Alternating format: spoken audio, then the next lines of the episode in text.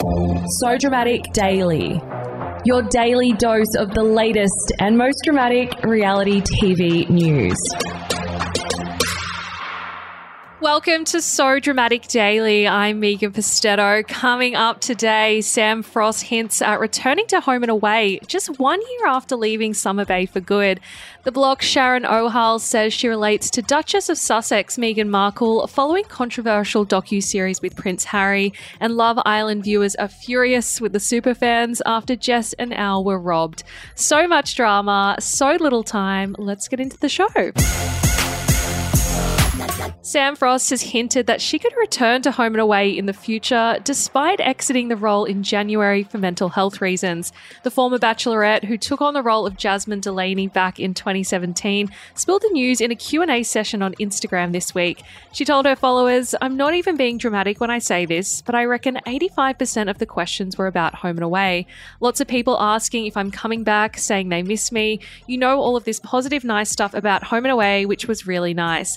The mum to be then revealed that she would never say never to making her return to the hugely popular soap, though she's currently focusing on being a mum and growing a healthy child. She said, Who knows what will happen in the future? Maybe Jazzy will return one day and cause some drama, run the beach a few times, do all the fun things.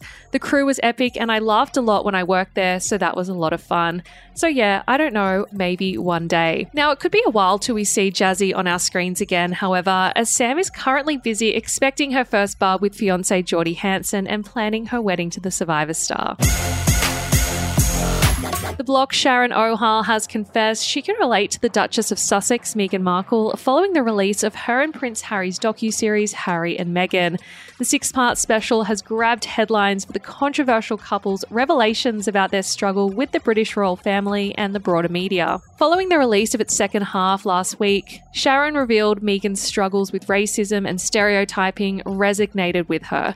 The 34-year-old was the first Indian Punjabi in a mainstream media role, having played Dipi Rebecchi on Neighbours from 2017 to 2021. Chatting with the Herald Sun, she admitted she had lost roles for not appearing Indian enough. She said, I don't agree with everything Meghan has said or done, but I also don't think anyone would wish to go through such turmoil voluntarily or bring it upon themselves.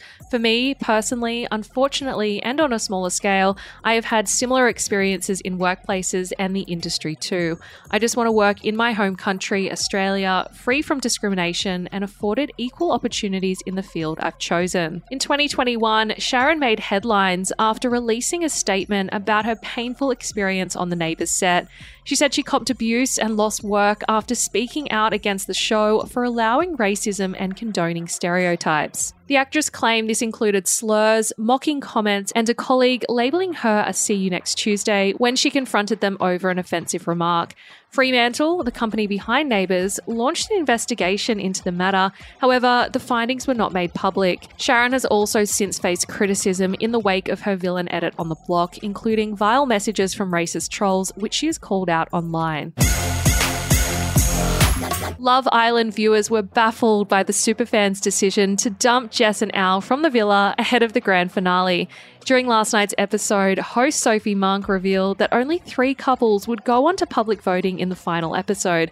The superfans apparently chose Callum Hole and Maddie Wilcox over Jess and Al, cementing the popular online conspiracy that the Love Island superfans were just the producers.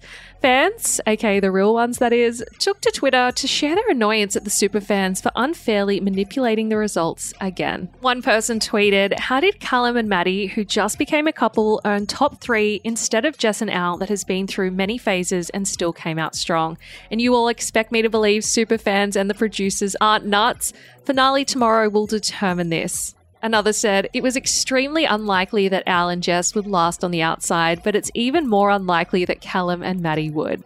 A third person wrote, "Any superfans on here?" question mark. Pretty sure they don't exist. Just the producers doing as they please, I assume. And a final summed it up best saying, "Stop pretending there are superfans. Fuck's sake. No real fans would keep Meanie Phoebe and Cheetah Mitchell. This whole season has been dodgy AF." Others also pointed out that Callum had been saved by the superfans many times as well, as producers likely wanted to keep him in the villa because he made good TV. And I mean, they're not wrong. This is the guy who called Paris Hilton a French bird with a chihuahua and a Diamante hat. If that is not iconic Australian reality TV in the making, I don't know what is.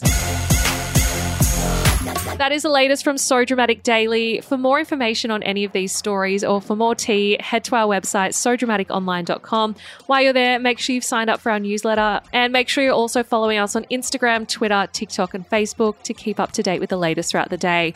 I will see you guys back here, same time, same place tomorrow. Ciao for now. Kind regards. So Dramatic Daily.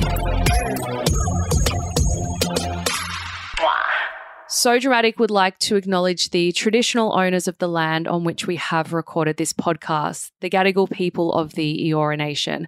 We pay our respects to elders past and present. Always was, always will be Aboriginal land.